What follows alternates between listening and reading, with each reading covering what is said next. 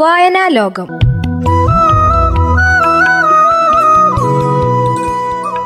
നിർവഹണം വിജോഷ് സെബാസ്റ്റ്യൻ. എല്ലാവർക്കും നമസ്കാരം. വീണ്ടും ഒരിക്കൽ കൂടി വായനാ നിമിഷത്തിലേക്ക് ഹൃദയം നിറഞ്ഞ സ്വാഗതം. മലയാളത്തിലെ എക്കാലത്തെയും ഒരു മികച്ച നോവലാണ് ഇന്ന് ഞാൻ നിങ്ങളുടെ മുമ്പിൽ പരിചയപ്പെടുത്തുന്നത്. മലയാള നോവലിൽ വിസ്മയിപ്പിക്കാവുന്ന മുഹൂർത്തങ്ങൾ സൃഷ്ടിച്ച നോവൽ സേതുവിന്റെ പാണ്ഡവപുരം. ഒരു സൈക്കോളജിക്കൽ ഫാന്റസി എന്ന് വിശേഷിപ്പിക്കാവുന്ന നോവലാണ് സേതുവിന്റെ പാണ്ഡവപുരം. മലയാള സാഹിത്യത്തിൽ അങ്ങനെയൊന്ന് ഉണ്ടായിട്ടുണ്ടോ എന്ന് ഇപ്പോഴും എനിക്ക് സംശയമാണ്. ഫാന്റസികളായിട്ടുള്ള ഒരുപാട് പുസ്തകങ്ങൾ മലയാളത്തിൽ ഉണ്ടായിട്ടുണ്ട്. പക്ഷേ സൈക്കോളജിക്കലായിട്ടുള്ള ഒരു ഫാന്റസി നോവൽ ഉണ്ടായിട്ടേ ഇല്ല എന്ന് വേണേ പറയാം. ഒരുപക്ഷെ ദസ്തയേവ്സ്കിയുടെ അപരൻ അതിൽ മാത്രമാണ് അത്തരത്തിലുള്ള ഒരു ഫാന്റസി മുഖം എനിക്ക് കാണാൻ സാധിച്ചിട്ടുള്ളത്.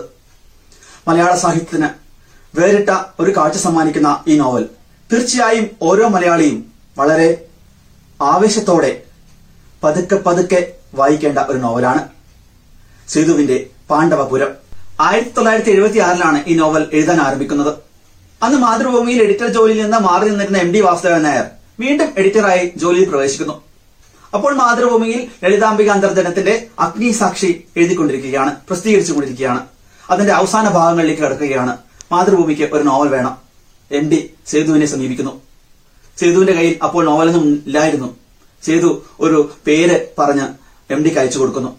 എം ഡി ധൈര്യപൂർവം അത് പ്രസിദ്ധീകരിക്കുകയാണ് ചെയ്യുന്നത്. അങ്ങനെ എഴുതുന്നതിന് മുൻപേ അനൗൺസ് ചെയ്യപ്പെട്ട മലയാളത്തിലെ ഒരു നോവലാണ് പാണ്ഡവപുരം. പാണ്ഡവപുരം പ്രസിദ്ധീകരിക്കപ്പെടുന്നു. പക്ഷേ മാതൃഭൂമി വായനക്കാർക്ക് അതൊട്ടും ദഹിക്കാൻ സാധിക്കുന്നില്ല. അവർക്ക് അത് ഉൾക്കൊള്ളാൻ സാധിക്കുന്നില്ല. ആ കാലഘട്ടത്തിലെ എഴുത്തിനെ ഒക്കെ മാറ്റി നിർത്തുന്ന ഒരു വേറിട്ട എഴുത്ത്. അങ്ങനെ ആയിരത്തി തൊള്ളായിരത്തി എഴുപത്തി ഏഴിൽ മാതൃഭൂമിയിൽ പ്രസിദ്ധീകരിച്ച ഈ നോവൽ. പിന്നീട് ഒരു പുസ്തക രൂപത്തിലേക്ക് എത്താൻ രണ്ടു വർഷങ്ങൾ കൂടി കിടക്കേണ്ടി വന്നു. ആയിരത്തി തൊള്ളായിരത്തി എഴുപത്തി ഒമ്പതിൽ മാത്രമാണ് ഇതൊരു പുസ്തകം ആയി മലയാളികളുടെ മുമ്പിലേക്ക് എത്തുന്നത്. പക്ഷെ പിന്നീട് പിന്നീട് മലയാളത്തിലെ നോവൽ സ്നേഹികളുടെ മനസ്സിലേക്ക് പതുക്കെ പതുക്കെ കിണിഞ്ഞിറങ്ങുന്ന ഒരു നോവലായി അത് മാറി. ഏത് കാലത്തെയും അതിജീവിക്കാൻ സാധിക്കുന്ന ഒരു നോവലായി അത് മാറി. കാലത്തിന് മുൻപേ സഞ്ചരിക്കുന്ന കാലത്തിനൊപ്പം സഞ്ചരിക്കുന്ന അല്ലെങ്കിൽ കാലത്തിന് അതീതമായി സഞ്ചരിക്കുന്ന മലയാളത്തിലെ ഒരേ ഒരു നോവൽ എന്ന് ഞാൻ വിശേഷിപ്പിക്കുന്ന നോവലാണ് സേതുവിന്റെ പാണ്ഡവപുരം. ഒരു ചെറിയ ഗ്രാമത്തിലെ ദേവിയുടെ മനോവികാരത്തിലൂടെയാണ് ഈ കഥ മുന്നോട്ട് പോകുന്നത്. ഭർത്താവിനാൽ ഉപേക്ഷിക്കപ്പെട്ട ദേവി. ഒരു റെയിൽവേ സ്റ്റേഷനിൽ ആരെയോ കാത്തിരിക്കുന്നു. കാത്തിരിക്കുന്നത് പാണ്ഡവപുരത്തു നിന്നുള്ള ഒരാളെയാണ്. പാണ്ഡവപുരം. ദേവിയുടെ ഭർത്താവ് കുഞ്ഞിക്കുട്ടനോടൊപ്പം ദേവി ഉണ്ടായിരുന്ന സ്ഥലം. പക്ഷെ ഇവിടെ ദേവി കാത്തിരിക്കുന്നത് വേറെ ആരെയോ ആണ്. മറ്റൊരാളെ കാത്തിരിക്കുന്ന ദേവി. ദേവി പാണ്ഡവരത്തെ കുറിച്ച് ഓർക്കുന്നു. നടുവിൽ കാടും രണ്ടറ്റത്ത് കുറച്ച് കാട്ടുമനുഷ്യരും ജീവിച്ചിരുന്ന പാണ്ഡവപുരം. പിന്നീട് അപ്പോഴും അവരിൽ ചിലർ കൃഷിയുമായി കാട്ടിൽ ഒത്തുകൂടുന്നു. അവിടെ ഒരു സംസ്കാര രൂപം കൊള്ളുന്നു. അവരുടെ ഇടയിലേക്ക് സായിപ്പന്മാർ കടന്നു വരുന്നു. സായിപ്പന്മാർ സ്ത്രീകളെ ഉപദ്രവിക്കുന്നു. തങ്ങളുടെ സ്ത്രീകളെ സായിപ്പന്മാർക്ക് സമ്മാനിക്കുന്ന നാണം കെട്ട നരികെട്ട അവിടുത്തെ പുരുഷന്മാർ. അവരിൽ നിന്ന് പുതിയ പുതിയ തലമുറകൾ ഉണ്ടാവുന്നു. അവിടെ ജാരന്മാരുണ്ടാവുന്നു. അവിടെ പടി കയറി വരുന്ന സ്ത്രീകളെ വശീകരിക്കുന്നതിനായുള്ള ജാരന്മാർ. ജാരന്മാരുടെ നാടായി പാണ്ഡവപുരം മാറുന്നു. ആ പാണ്ഡവപുരത്തു നിന്ന് ആരെയോ കാത്ത് ഇരിക്കുകയാണ് ദേവി എന്ന ദേവി ടീച്ചർ. പക്ഷേ അവസാനത്തെ ട്രെയിനും കടന്നു പോകുന്നു അവസാനത്തെ ആളും റെയിൽവേ സ്റ്റേഷനിൽ നിന്ന് ദൂരെ ദൂരെ യാത്രയാവുന്നു. ദേവിക്ക് താൻ പ്രതീക്ഷിക്കുന്ന ആളെ കണ്ടെത്താനാവുന്നില്ല. വീട്ടിലേക്ക് തിരിച്ചു പോകുന്ന ദേവി. ഒടുവിൽ അവൾ പ്രതീക്ഷിച്ചതുപോലെ അയാൾ എത്തുന്നു. വായനക്കാരുടെ മുമ്പിൽ ഒരുപടി ചോദ്യങ്ങൾ അവശേഷിപ്പിക്കുന്ന പെട്ടികളുമായിട്ടാണ് അയാൾ എത്തുന്നത്. അയാൾ ദേവിയെ ഒരുപാട് കാര്യങ്ങൾ ഓർമ്മിപ്പിക്കുന്നു. ഞാൻ പാണ്ഡവപുരത്തു നിന്നാണ് വരുന്നത്. ഏത് പാണ്ഡവപുരം?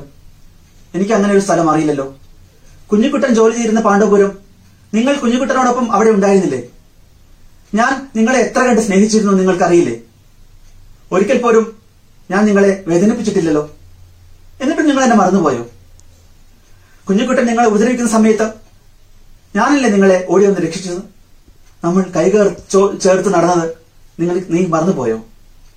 നിങ്ങൾ എന്ത് വിവരം കെട്ട വർത്തമാനമാണ് പറയുന്നത്? ഞാൻ ഇതുവരെ ഈ വീട് വിട്ട് പുറത്തു പോയിട്ടേ ഇല്ല.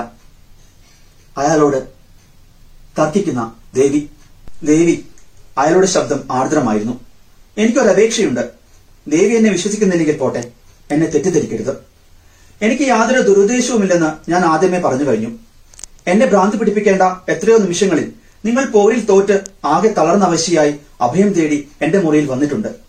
ഒരിക്കൽ പോലും അതിരുവിട്ട് ഞാൻ നിങ്ങളുടെ അടുത്ത് പെരുമാറിയിട്ടില്ല.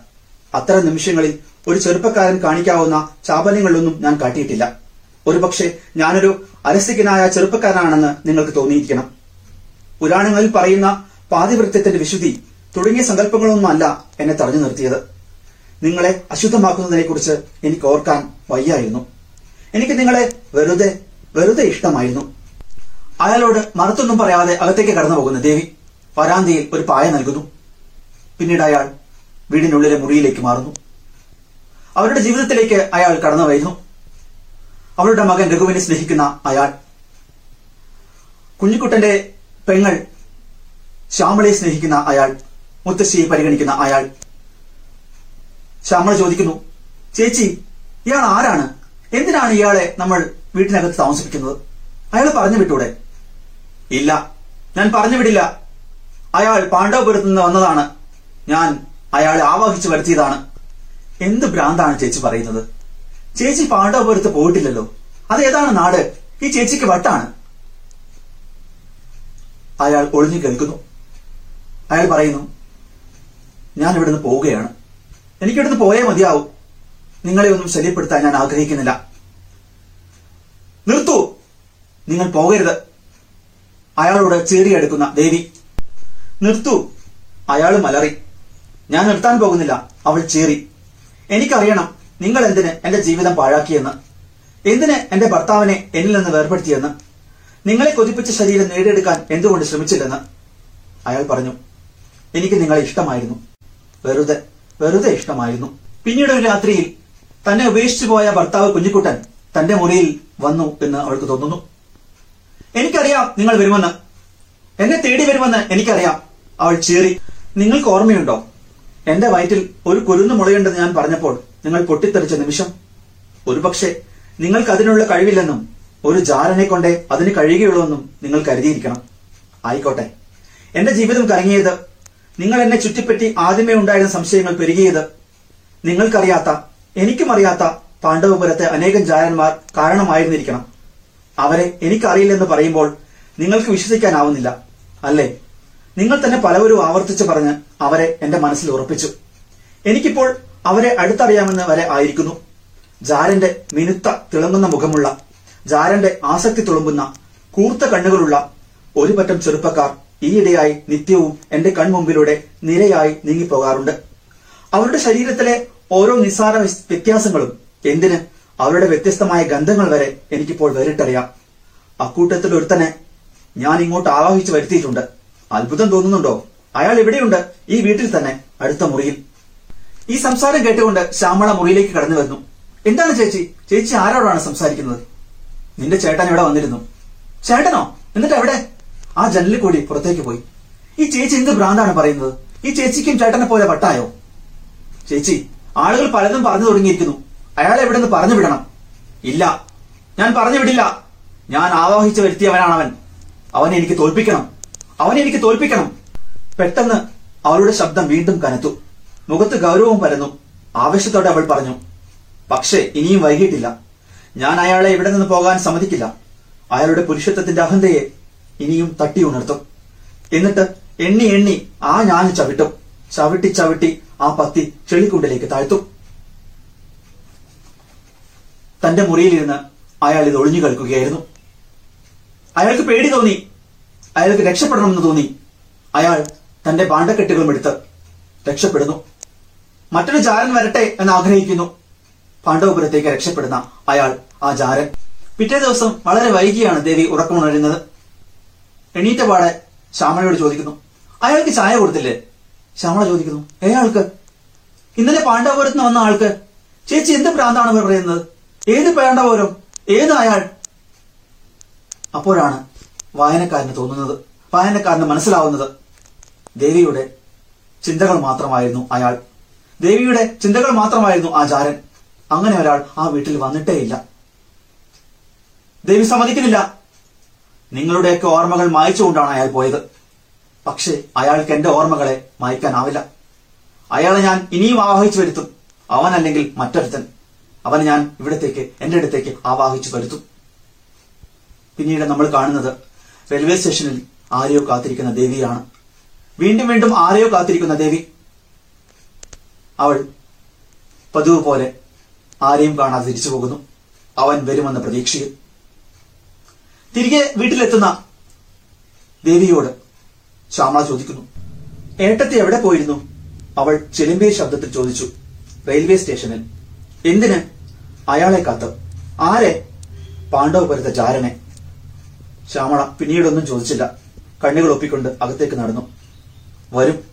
വരാതിരിക്കില്ല. ദേവി ഓർത്തു. ഞാൻ കാത്തുനിന്ന ദിവസമല്ലല്ലോ ആദ്യത്തെ ആൾ വണ്ടി ഇറങ്ങിയത്. രണ്ടാമനും വരും. വരാതിരിക്കില്ല. ഒന്നുകിൽ നാളെ അല്ലെങ്കിൽ മറ്റന്നാൾ. ഒന്നുകിൽ നാളെ അല്ലെങ്കിൽ മറ്റന്നാൾ. പ്രതീക്ഷയോടെ അയാളെ കാത്തിരിക്കുന്ന ദേവി.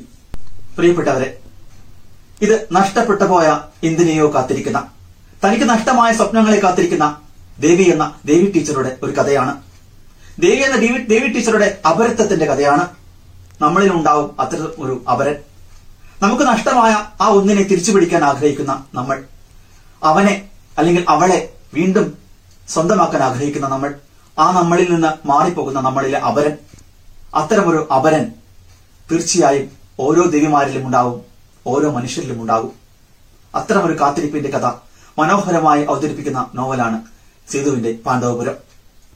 ഈ നോവലിൽ ശക്തമായ സ്ത്രീ സാന്നിധ്യത്തിന്റെ ഒരു നേർക്കാഴ്ച സമ്മാനിക്കുന്നുണ്ട്.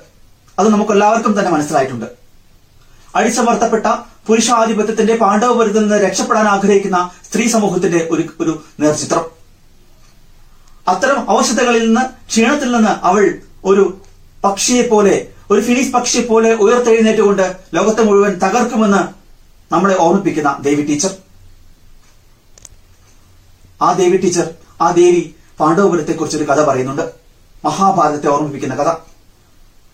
ഒരു അഞ്ചു മക്കൾ ഒരു പെണ്ണിനെ സ്നേഹിക്കുന്നതും അവളെ വിവാഹം കഴിക്കുന്നതും പിന്നീട് അവൾക്ക് വേണ്ടി സണ്ടയുണ്ടാക്കുന്നതും ആയ കഥ.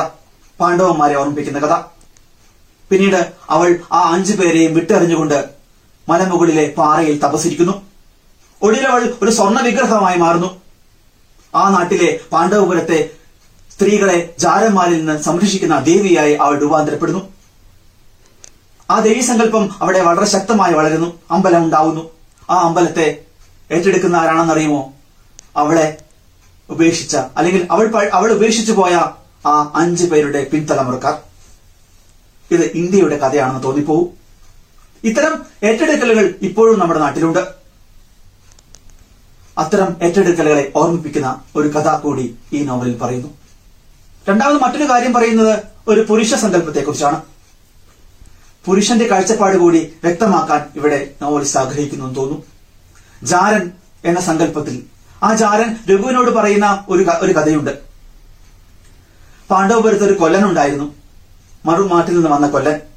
അദ്ദേഹത്തിന്റെ കൂടെ സുന്ദരിയായ ഭാര്യ. കൊല്ലനാണെങ്കിൽ ഭയങ്കര അധ്വാനിയും ആളുകളൊക്കെ പീഡിപ്പിക്കാൻ കഴിവുള്ള ആളുമായിരുന്നു.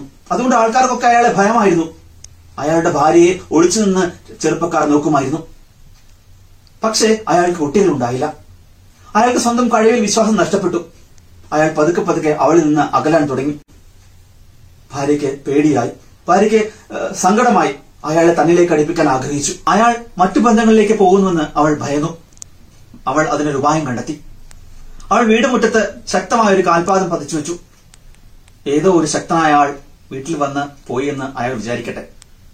കൊല്ലൻ ഇത് കണ്ടു പക്ഷെ ഒന്നും ചോദിച്ചില്ല. പിറ്റേ ദിവസം അവൾ നനത്ത ഒരു കാൽപാദം ഉണ്ടാക്കി വെച്ചു. ഉടന്തനായ ഒരാൾ വന്നു പോയെന്ന് വിചാരിക്കട്ടെ. അതിനടുത്ത ദിവസം വടികുത്തി നടക്കുന്ന ആളുടെ കാൽപാദം പതിച്ചു വെച്ചു. പക്ഷെ അപ്പോഴൊന്നും ഈ പറയുന്ന കൊല്ലൻ അത് കണ്ടെങ്കിലും ഒന്നും ചോദിക്കാൻ മനക്കെട്ടില്ല. ഒടുവിൽ അവൾ തീരുമാനിച്ചു. അവൾ പറഞ്ഞു ഞാൻ ഗർഭിണിയാണ്. അപ്പോൾ അയാൾ ഞെട്ടിത്തെരിച്ചു. ഇതെങ്ങനെ സാധിക്കും? അയാൾ ചിന്തിച്ചു ഒന്നുകിൽ ശക്തനായ ആളാണോ? ആ മുടന്തനാണോ? അല്ലെങ്കിൽ ആ വഴികുത്തി വന്ന ആളാണോ? ഇതിന് പിന്നിൽ അയാൾ ഗ്രാമസഭ ഗ്രാമ തലവന്റെ അടുത്തേക്ക് ചെന്നു. പരാതി പറഞ്ഞു തെളിവൊന്നുമില്ല ആരാണെന്ന് അറിയില്ല ഞാൻ പിടിച്ചുകൊണ്ടുവരും. ആ കൊല്ലൻ ആ നാട്ടിലെ സുന്ദരനായ ആരോഗ്യമുള്ള ഒരു യുവാവിനെ പിടിച്ചുകൊണ്ടുവന്നു. ഇവനാണ്. യുവാവ് പറഞ്ഞു ഞാനല്ല. ഞാനൊന്നും ചെയ്തിട്ടില്ല. ഞാൻ നിങ്ങളെ നിങ്ങളുടെ ഭാര്യയെ മോഹിച്ചിരുന്നു എന്നുള്ള സത്യം. പക്ഷെ ഞാൻ അറിയില്ല പക്ഷേ കൊല്ലൻ വകവച്ചില്ല. കൊല്ലൻ കൊല്ലൻ എല്ലാവർക്കും പേടിയായിരുന്നു. കൊല്ലൻ കാരിരുമ്പ് കൊണ്ട് ആ യുവാവിന്റെ കണ്ണ് ചൂഴ്ന്നെടുത്തു. ആ യുവാവ് കൊല്ലപ്പെട്ടു. ആ യുവാവിന്റെ രക്തത്തിൽ നിന്ന് ആയിരം ആയിരം ജാരന്മാരുണ്ടായി ആ ജാരന്മാർ ആ നാട്ടിലേക്ക് പടി കയറി വരുന്ന ഓരോ സ്ത്രീകളെയും വശീകരിക്കാൻ തുടങ്ങി. അവരുടെ കുടുംബം കലക്കാൻ തുടങ്ങി. അങ്ങനെ ജാരന്മാർ പാണ്ഡവപുരത്ത് ഉണ്ടായി. ഈ കഥ രഘുവിനെ ഓർമ്മിപ്പിക്കുന്ന അയാൾ ആ ജാരൻ തന്റെ സ്നേഹം പ്രകടിപ്പിക്കാൻ ആഗ്രഹിക്കുന്ന ജാരൻ താൻ വെറുമൊരു ജാരനല്ല എന്ന് പശ്ചാത്തപിക്കുന്ന അയാൾ. ഞാൻ കാമത്തോടെ മാത്രമല്ല നിങ്ങളെ കണ്ടതെന്ന് ദേവിയെ കണ്ടതെന്ന് അവളെ ഓർമ്മിപ്പിക്കുന്ന ചാരൻ പക്ഷേ ഒടുവിൽ അയാൾ തിരിച്ചു പോകാൻ ആഗ്രഹിക്കുന്നു തന്റെ പാണ്ഡവപുരത്തേക്ക്. പുരുഷന്റെ ആധിപത്യമുള്ള തന്റെ നാട്ടിലേക്ക് അയാൾക്ക് പോവാതിരിക്കാനാവില്ല. കാരണം അയാൾ ഒരു പുരുഷത്വത്തിന്റെ പ്രതീകമാണ്. എല്ലാവരെയും അടിച്ചമർത്താൻ സ്ത്രീകളുടെ വികാരങ്ങളെയും വിചാരങ്ങളെയും അടിച്ചമർത്താൻ ആഗ്രഹിക്കുന്ന പാണ്ഡവപുരത്തിന്റെ അധിപൻ. അങ്ങനെ പാണ്ഡവപുരത്തേക്ക് തിരിച്ചു പോകാൻ ആഗ്രഹിക്കുന്ന ആ ജാരനെ കൂടി അവതരിപ്പിക്കുന്നുണ്ട് നോവലിസ്റ്റ് ഈ നോവലിൽ. തീർച്ചയായും ഈ പുസ്തകങ്ങളുടെ വായന ഈ പുസ്തകത്തിന്റെ വായന വേറിട്ട കാഴ്ചപ്പാടുകളിലൂടെ നമുക്ക് കാണാൻ സാധിക്കും. എന്റെ വീക്ഷണകോണായിരിക്കില്ല നിങ്ങളുടേത്. തീർച്ചയായും അത്തരം ഒരു പുസ്തകമാണ് സേതുവിന്റെ പാണ്ഡവപുരം. എന്റെ കാഴ്ചപ്പാട് ശരിയാണ് എന്ന് എനിക്ക് സമർത്ഥിക്കാനാവില്ല. നിങ്ങളുടേത് തെറ്റാണെന്നും എനിക്ക് പറയാനാവില്ല. അങ്ങനെ സ്വന്തം പുസ്തകത്തെ വായനക്കാരന്റെ കയ്യിലേക്ക് കൊടുക്കുന്ന ഒരു പുസ്തകം വായനക്കാരന്റെതായി മാറുന്ന പുസ്തകം അങ്ങനെ ഒരു പുസ്തകമാണ് ഈ നോവൽ. അതുകൊണ്ടാണ് ഈ നോവൽ വ്യത്യസ്തമാകുന്നതും വിസ്മയമാകുന്നതും. തീർച്ചയായിട്ടും ഓരോ മലയാളിയും വായിക്കേണ്ട നോവലായി ഇതിനെ പ്രഖ്യാപിക്കാൻ സാധിക്കുന്നതും അതുകൊണ്ട് തന്നെയാണ്. സേതുവിന്റെ പാണ്ഡവപുരത്തിന്റെ പ്രത്യേകത. ഇതൊരു നോവൽ ആണെന്നത് തന്നെയാണ് പദത്തിന്റെ അടി അടിസ്ഥാനത്തിൽ. നോവൽ എന്ന് പറഞ്ഞാൽ നോവൽറ്റി ഉള്ളത് പുതുമയുള്ളത്. അങ്ങനെ ഏത് കാലത്തും ഏത് കാലത്തെയും പുതുമയുള്ള ഒരു നോവലായി ഈ ഇത് ഈ പുസ്തകം മാറുന്നതും അതുകൊണ്ട് തന്നെയാണ്. പ്രിയപ്പെട്ടവരെ നമ്മളിലെല്ലാം ഒരു പാണ്ഡവപുരമുണ്ട്. നമ്മുടെ നഷ്ടമായ ഭൂതകാലത്തെ ഓർമ്മിപ്പിക്കുന്ന ഒരു പാണ്ഡവപുരം. പക്ഷെ വ്യക്തമായ അതിരുകളുള്ള ഒരു ഭൂതകാലം. അതിന്റെ വിദൂര സ്വപ്നമാണ്. അതിൽ നിന്ന് ചുവന്ന പുകച്ചുരുളുകൾ ഉയരുമ്പോൾ പാണ്ഡവപുരം രൂപം കൊള്ളുന്നു. സ്നേഹം തേടി അലയുന്ന മനസ്സിന് കുളിർമ പകരുന്ന പാണ്ഡവപുരം. ഒരു പെണ്ണിനു വേണ്ടി ചോര ചിന്താൻ ഒരു ഒരുമ്പെട്ട സഹോദരന്മാരുടെ പാണ്ഡവപുരം. നിറങ്ങൾ വാരിപ്പൂശിയ തെരുവുകളിൽ ആർത്തി പൂണ്ട കണ്ണുകളുമായി ജാരന്മാർ പുളച്ചു നടക്കുന്ന പാണ്ഡവപുരം. സ്നേഹിക്കപ്പെടാൻ കൊതിക്കുന്നവരുടെ സ്നേഹം നടിക്കുന്നവരുടെ ചതിയന്മാരുടെ കൊല്ലുന്നവരുടെ മരിക്കാൻ വെമ്പുന്നവരുടെ പാണ്ഡവപുരം. എന്റെ പ്രിയപ്പെട്ട പാണ്ഡവപുരം. ആശ്വാസം തേടുന്നവരുടെ മനസ്സുകളിൽ പാണ്ഡവപുരം രൂപം കൊള്ളുന്നു. തീർച്ചയായിട്ടും ആശ്വാസം തേടിക്കൊണ്ട് ദേവിയുടെ മനസ്സിൽ രൂപം കൊള്ളുന്ന പാണ്ഡവപുരം. ഈ പുസ്തക വായന കഴിയുമ്പോൾ ഒരു ആശ്വാസത്തിന് വേണ്ടി മറ്റൊരു പാണ്ഡവപുരത്തേക്ക് നമ്മൾ യാത്രയാവുന്ന ഒരു ചിത്രം സമ്മാനിക്കുന്ന ഒരു പുസ്തകം. സേതുവിന്റെ പാണ്ഡവപുരം. എനിക്കറിയാം നിങ്ങൾ പാണ്ഡവപുരം നിർബന്ധമായി വായിക്കും. തീർച്ചയായും വായിക്കും. എനിക്കറിയാം നിങ്ങൾ വായിക്കുമെന്ന്. നിങ്ങൾക്ക് വായിക്കാതിരിക്കാനാവില്ല. പാണ്ഡവപുരം എന്നൊരു സ്ഥലം തീർച്ചയായും ഉണ്ടായിരിക്കണം. അല്ലെങ്കിൽ ഉണ്ട്. എവിടെയോ എങ്ങോ എന്റെ നമ്മുടെ കിനാവുകളിൽ ഒരു പാണ്ഡവപുരം. നമ്മൾ കൊതിക്കുന്ന ഇഷ്ടപ്പെടുന്ന വെറുക്കുന്ന പാണ്ഡവപുരം. നമ്മൾ തന്നെ ആവുന്ന നമ്മൾ തന്നെ ആയിരുന്ന ഒരു പാണ്ഡവപുരം. പ്രിയപ്പെട്ടവരെ പാണ്ഡവപുരത്തിലേക്കുള്ള യാത്ര നമ്മളിലേക്കുള്ള ഒരു യാത്രയാണ്. ഇത് വ്യാഖ്യാനിക്കാൻ ഒരുപാട് ഒരുപാട് വാക്കുകൾ വേണ്ടിവരും അതുകൊണ്ടാണ് എന്റെ വാക്കുകളിൽ ആവേശം ഇത്തിരി കൂടിയത്. അതിഭാവുകത്വമായി നിങ്ങൾക്ക് തോന്നരുത്. എന്റെ ആവേശത്തിന്റെ ഭാഗമായി തന്നെയാണ് ഈ പുസ്തകത്തെ ഞാൻ വിലയിരുത്തിയിട്ടുള്ളത്. ഈ പുസ്തകം വിലയിരുത്തുവാൻ വേണ്ടി പ്രശസ്തനായ നാടകകൃത്ത് നാടക ആചാര്യൻ എൻ ഒരു ദിവസം സേതുവിനെ വീട്ടിലേക്ക് വിളിച്ചു. അപ്പോ സേതുവിനോട് എൻ എൻ പിള്ളയുടെ കാഴ്ചപ്പാടിലെ പാണ്ഡവപുരത്തെ കുറിച്ച് അവതരിപ്പിക്കുമ്പോൾ സേതുവിന് അത്ഭുതമായിരുന്നു. കാരണം സേതുവിന്റെ കാഴ്ചപ്പാടിലെ പാണ്ഡവപുരമല്ല എൻ എൻ പിള്ളയുടെ കാഴ്ചപ്പാടിലെ പാണ്ഡവപുരം. തീർച്ചയായിട്ടും വ്യത്യസ്തമായ വായനകൾ സമ്മാനിക്കുന്ന ഓരോ വ്യക്തിക്ക് മാത്രമല്ല ആ വ്യക്തി മറ്റൊരു സന്ദർഭത്തിൽ മറ്റൊരു നിമിഷത്തിൽ ഈ പുസ്തകം വായിക്കുമ്പോൾ ഇതിൽ നിന്ന് ഉരുത്തിരിഞ്ഞു വരുന്ന ഫിലോസഫിക്കൽ ആയിട്ടുള്ള കാര്യങ്ങൾ വളരെ വ്യത്യാസപ്പെട്ടിരിക്കും. അതുകൊണ്ടാണ് ഈ പുസ്തകം കാലത്തിനും അതീതമായി സഞ്ചരിക്കുന്ന പുസ്തകമായി മാറുന്നത്. വളരെ ചെറിയ ഒരു പുസ്തകമാണ്. പക്ഷെ ചവച്ച് ചവച്ച് ആസ്വദിച്ച് ആസ്വദിച്ച് നമ്മളിലേക്ക് മടങ്ങി മടങ്ങി നമ്മളെ തിരിച്ചു കൊണ്ടുവരുന്ന ഒരു പുസ്തകമായി സേതുവിന്റെ പാണ്ഡവപുരം മാറുന്നു. എന്റെ ഈ അവതരണം നിങ്ങൾക്ക് ഇഷ്ടമായി എന്ന് ഞാൻ വിശ്വസിക്കുന്നു. പാണ്ഡവപുരത്തേക്കുള്ള ഈ യാത്രയിൽ എന്റെ ഈ അവതരണം കൊണ്ട് നിങ്ങൾക്ക് ഗുണം ഉണ്ടാവും എന്ന് ഞാൻ വിശ്വസിക്കുന്നു. എല്ലാവരെയും പാണ്ഡവപുരത്തേക്ക് ഒരിക്കൽ കൂടി ക്ഷണിച്ചുകൊണ്ട്. വായനയുടെ വസന്തങ്ങൾ ഒരുപാട് ഉണ്ടാവട്ടെ എന്ന് ആഗ്രഹിച്ചുകൊണ്ട് വീണ്ടും വീണ്ടും വീണ്ടും കാണാമെന്ന് മോഹിച്ചുകൊണ്ട് തൽക്കാലത്തേക്ക് ഇവിടെ പറയുന്നു. നന്ദി. നമസ്കാരം. നിർവഹണം വിജോഷ് സെബാസ്റ്റ്യൻ.